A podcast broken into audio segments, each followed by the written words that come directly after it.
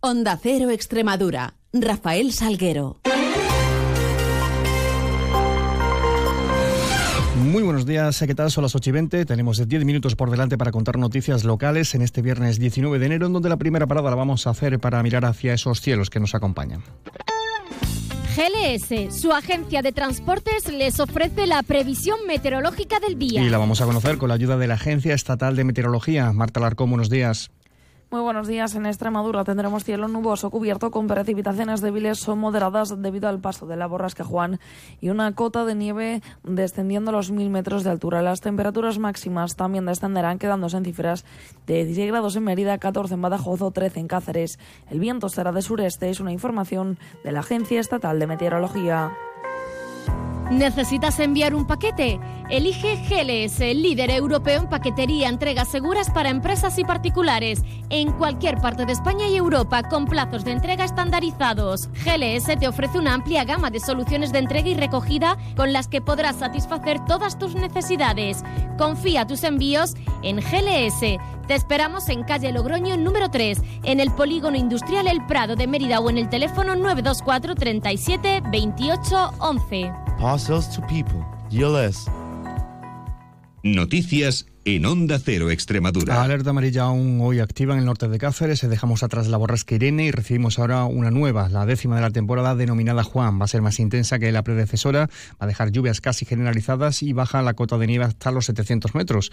En este contexto, la Junta de Extremadura ha activado la fase de emergencia del Plan Especial de Protección Civil de Riesgo de Inundaciones, el INUNCAEX. Eh, lo hace para la provincia de Cáceres debido al aumento del caudal en varios ríos y esa previsión de, de lluvias. Lo hace de manera preventiva y en el nivel Una cautela ante la situación de desembalse que proporciona la Confederación Hidrográfica del Tajo, en concreto y de manera principal con los datos de desembalse de, de los embalses de Rosarito, Jerte y Valdobispo, así como el nivel también del río Alagón a su paso por Coria.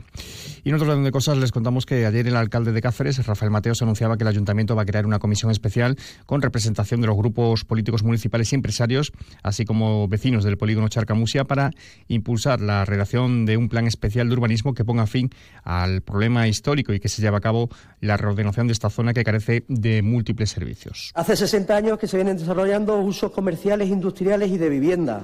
Y las deficiencias, pues, como ustedes saben, pues son de todo tipo. Insuficiente y deficiente estado de pavimentación y asfaltado. Falta de iluminación y alcantarillado. Red eléctrica en estado precario y con riesgo eléctrico.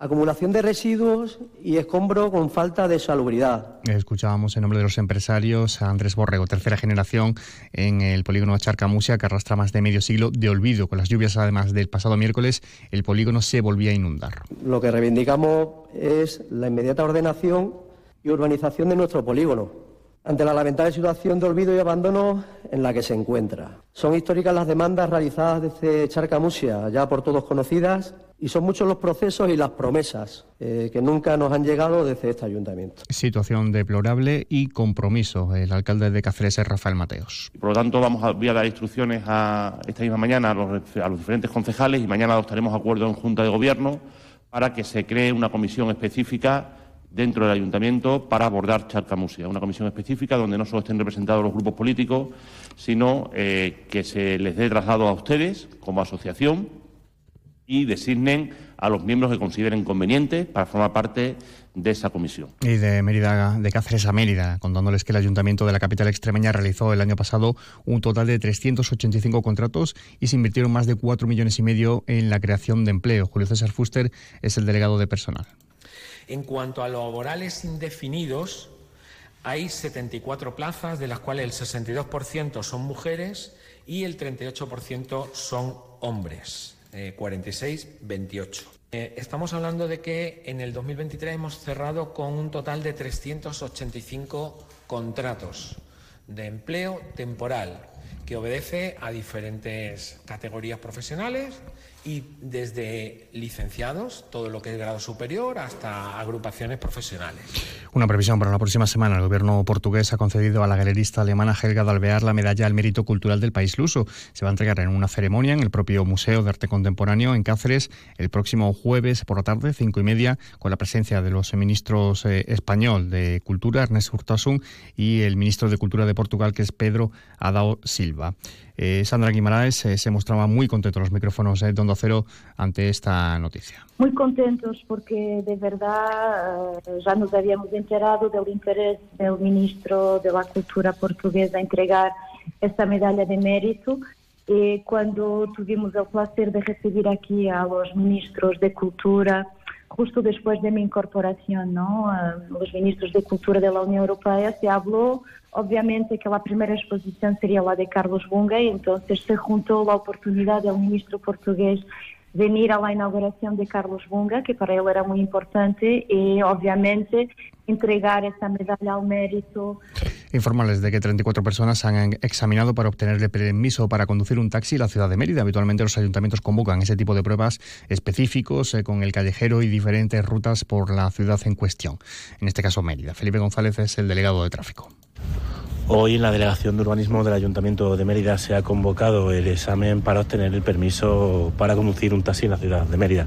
Han sido 34 personas las que se han examinado, eh, todas poseedoras del carnet de conducir tipo B, eh, para que puedan optar a una licencia de taxi en nuestra ciudad. Y se han convocado, por un lado, la delegación de festejos de cara al Carnaval Romano, el octavo concurso de escaparates. Se pueden apuntar hasta el 6 de febrero y también se abría el plazo de inscripción para los concursos de la Copla Monumental, sexto concurso que se celebrará el 10 de febrero a las 5 y media de la tarde en el Templo de Diana. Ana Aragonés es delegada emeritense de festejos. Es el concurso de Copla Monumental que llega a su sexta edición y que se celebrará el 10 de febrero a las cinco y media en el Templo de Diana. Eh, podrán participar eh, todas las agrupaciones de cualquier modalidad, desde la adulta hasta la infantil.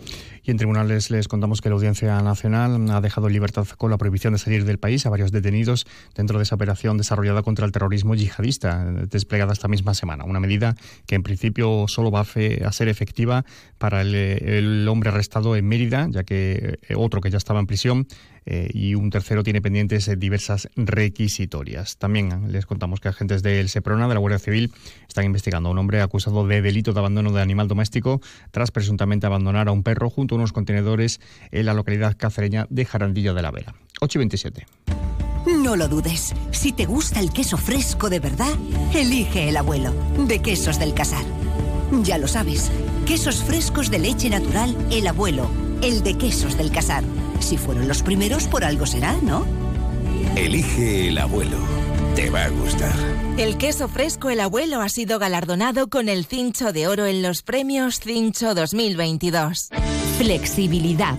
Dedicación. Confianza. Cercanía. Compromiso. Seguridad.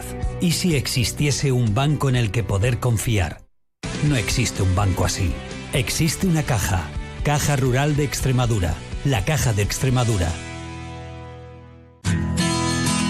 ¿Necesitas una autocaravana para tus vacaciones? Ven a Autocaravanas Miriam. Y si necesitas una furgo por horas, ven a Merifurgo. Porque somos la mejor solución de movilidad. Tenemos furgones por horas y autocaravanas para alquilar, comprar, reparar y mejorar para tus vacaciones.